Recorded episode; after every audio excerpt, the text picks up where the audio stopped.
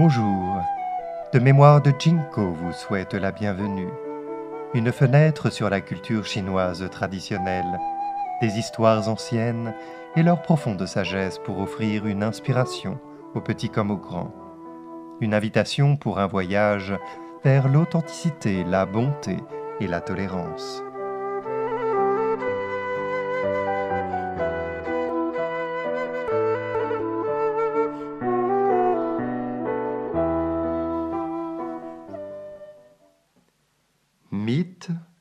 Métaphore et pain marxiste.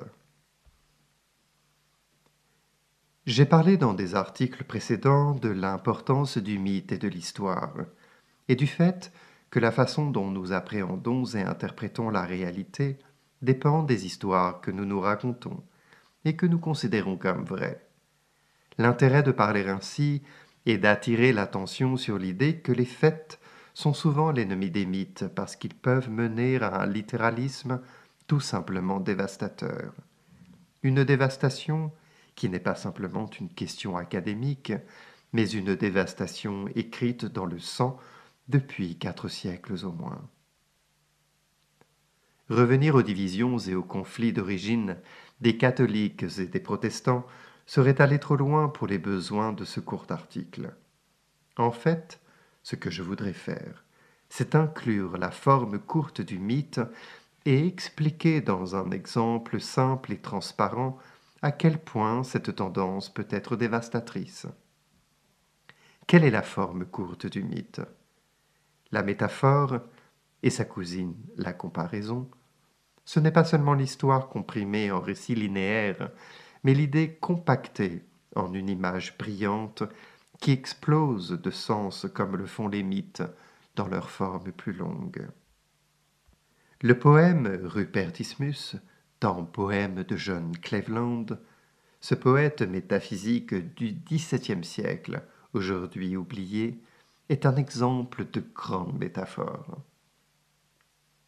Car la beauté, comme de la poudre blanche, ne fait pas de bruit, et pourtant l'hypocrite silencieuse détruit. La métaphore est la beauté, l'hypocrite silencieuse, ce qui est suffisamment puissant. Mais ajoutez-y la comparaison comme de la poudre blanche, et toute une série de lectures fascinantes émergent. La poudre blanche comme un mélange cosmétique que portent les femmes et qui les rend dangereuses en silence, ou la poudre blanche comme la poudre à canon, dans laquelle la beauté est vue comme explosive, même si initialement et apparemment inerte et inactive. Voire la poudre blanche, comme une drogue qui hypnotise et accoutume celui qui la regarde à sa propre destruction. Comme l'observait Aristote, la plus grande chose est de loin d'être un maître de la métaphore. C'est la seule chose qu'on ne peut apprendre des autres, et c'est aussi un signe de génie, puisqu'une bonne métaphore implique une perception intuitive de la similitude dans ce qui est dissemblable. Ainsi, lorsque nous en arrivons à des écrits d'une signification et d'une autorité réelle, nous devons en tenir compte. Nous devons toujours lire avec la métaphore à l'esprit. Sinon, nous nous trouvons piégés dans un littéralisme qui semble actuel, mais qui dépouille le texte de son pouvoir réel. Pouvoir qui découle de son véritable sens. En d'autres termes, nous déformons, nous dénaturons, nous disons la chose qui n'était pas, comme dirait Jonathan Swift, ou nous mentons. Quand le littéralisme devient dangereux, nous avons plus de cent ans de socialisme. Récemment, l'ex-ministre des Finances de la Grèce, Yanis Varoufakis, a déclaré le socialisme est en recul, comme il le mérite, parce que nous, les socialistes, nous avons tout foiré, pendant des décennies, sinon au moins un siècle. C'est un aveu digne et sincère qu'il n'y a pas beaucoup de socialistes pour admettre. Et si c'est vrai du socialisme, ça l'est encore plus du communisme et du marxisme. Nous avons connu plus d'un siècle d'échecs catastrophiques de famine et d'effusion de sang, partout où cette philosophie pernicieuse et son acabit a pris racine. Au moment où j'écris ces lignes, même au Royaume-Uni, il y a une dérive dangereuse, une opposition gouvernementale quasi marxiste se rapproche du pouvoir. Et une fois qu'elle arrive au pouvoir, et si elle y entre, adieu la pensée, bonjour la police de la pensée. Et peut-être aussi odieuse que les politiques elles-mêmes est l'autosatisfaction de ces gens, affichant toujours la vertu, toujours pour le peuple, mais des gens qui savent mieux que le peuple, les oligarques. Mais d'où viennent toutes ces absurdités? Comment se fait-il que l'on se mette à croire ces absurdités longtemps après que l'histoire ait démontré leur nature fallacieuse et pernicieuse J'aime réfléchir sur Karl Marx et sa notoire, et glorifier, réplique à un sage enseignement spirituel. Le livre du Deutéronome nous dit Il t'a humilié, t'a laissé avoir faim, et t'a nourri de manne que tu ne connaissais pas, et que tes pères ne connaissaient pas, pour te faire comprendre que l'homme ne vit pas seulement de pain, mais qu'il vit de tout ce qui sort de la bouche du Seigneur. Deutéronome 8.3. Et ceci est réitéré comme enseignement spirituel dans le Nouveau Testament lorsque le Christ dit L'homme ne vivra pas seulement de pain, mais de toute parole qui sort de la bouche de Dieu. Deux points à noter ici. D'abord, quand on considère que tout le but du communisme était, est, de libérer les travailleurs de la tyrannie du capitalisme, alors comment Marx a-t-il pu ne pas remarquer que la fuite d'Égypte était exactement cela? La libération des travailleurs, des esclaves. Lewis Fowler cite dans 12 Rules for Life de Jonathan B. Peterson a observé que les idéologies remodèlent les histoires très religieuses qu'elles prétendent avoir supplantées, mais en éliminent la richesse narrative et psychologique. En d'autres termes, les idéologies sont un nivellement systématique du mythe par le bas, le remplaçant par une narration simpliste, théorique et binaire d'eux et de nous.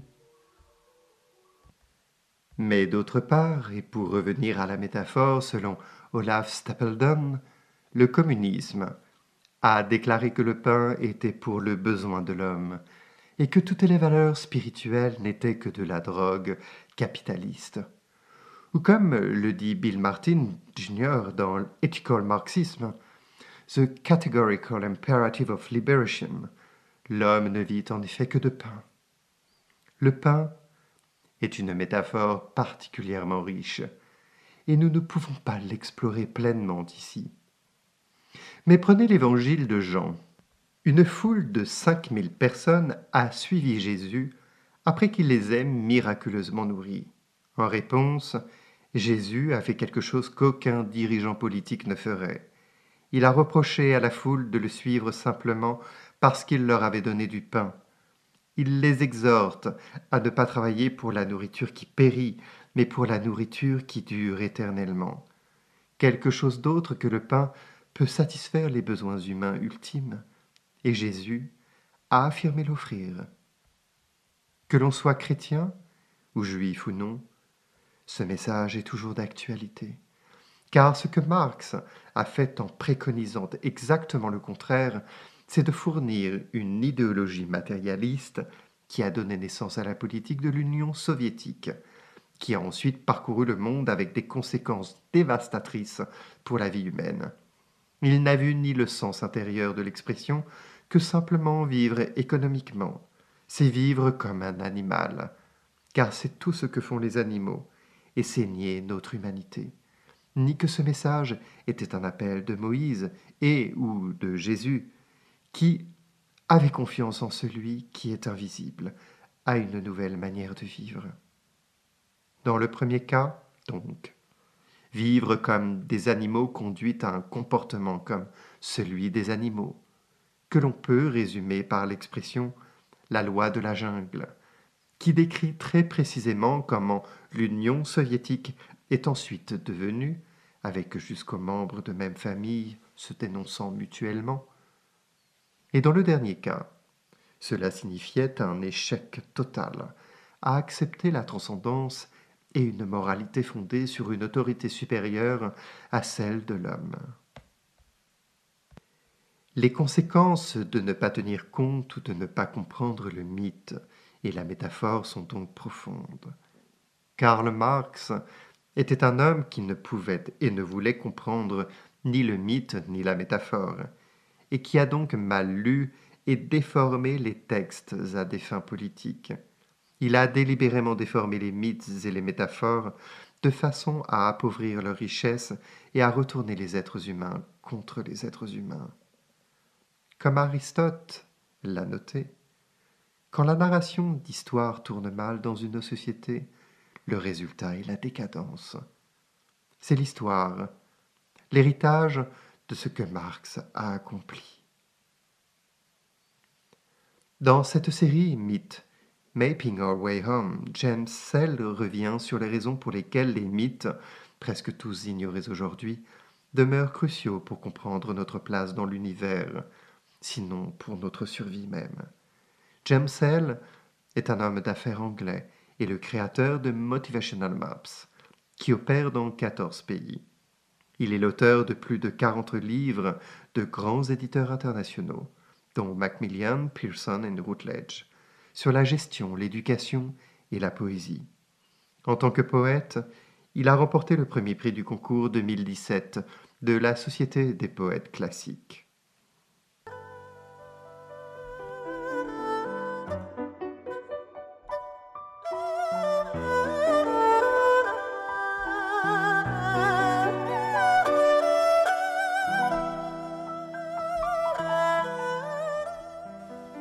De Mémoire de Jinko vous remercie d'avoir écouté ce podcast.